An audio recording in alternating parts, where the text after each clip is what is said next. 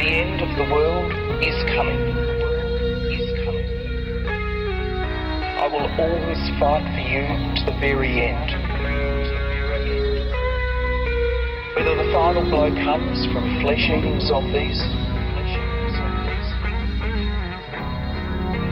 demonic hell beasts, beasts, or from the total triumph of K-pop. About to end.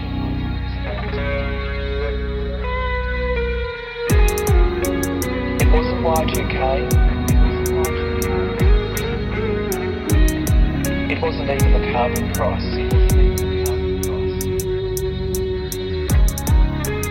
It turns out that the Mayan calendar was true.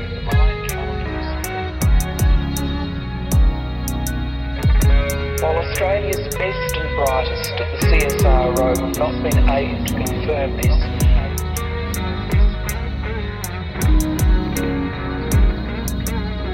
I'm confident in Triple J's prediction that the world is about to end. Is about to end.